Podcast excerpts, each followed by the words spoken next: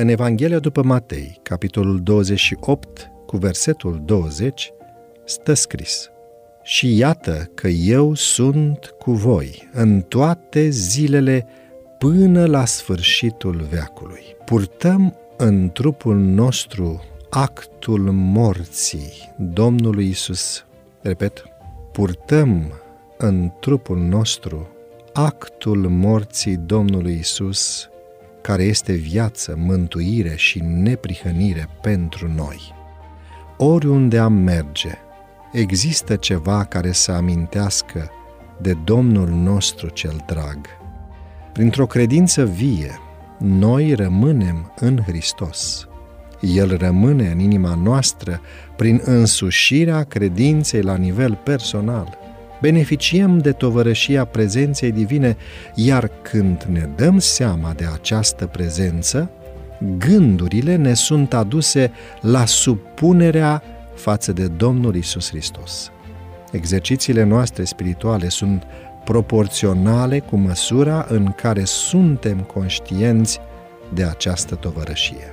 Așa a umblat Enoch cu Dumnezeu. Când ne gândim ce înseamnă Hristos pentru noi și ce lucrare a făcut El pentru noi, El va locui în inima noastră prin credință.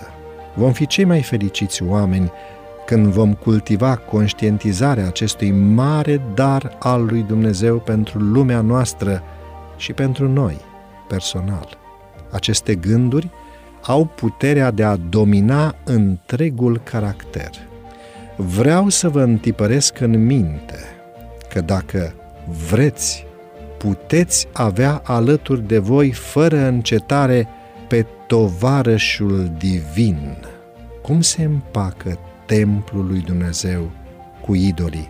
Căci noi suntem templul Dumnezeului celui viu, cum a zis Dumnezeu. Eu voi fi în voi și voi umbla în mijlocul lor. Repet, eu voi locui și voi umbla în mijlocul lor. Eu voi fi Dumnezeul lor și ei vor fi poporul meu, spune cuvântul. Când mintea insistă asupra lui Hristos, caracterul nostru este modelat în asemănare cu cel divin.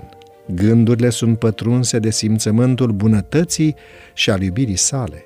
Când contemplăm caracterul său, el se află în toate gândurile noastre. Iubirea sa ne cuprinde.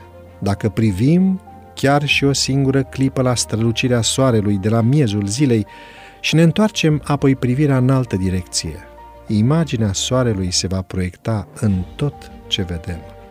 Tot așa este și atunci când privim la Isus. Tot ce vedem reflectă chipul soarelui neprihănirii. Nu mai putem vedea nimic altceva și nu mai putem vorbi despre nimic altceva.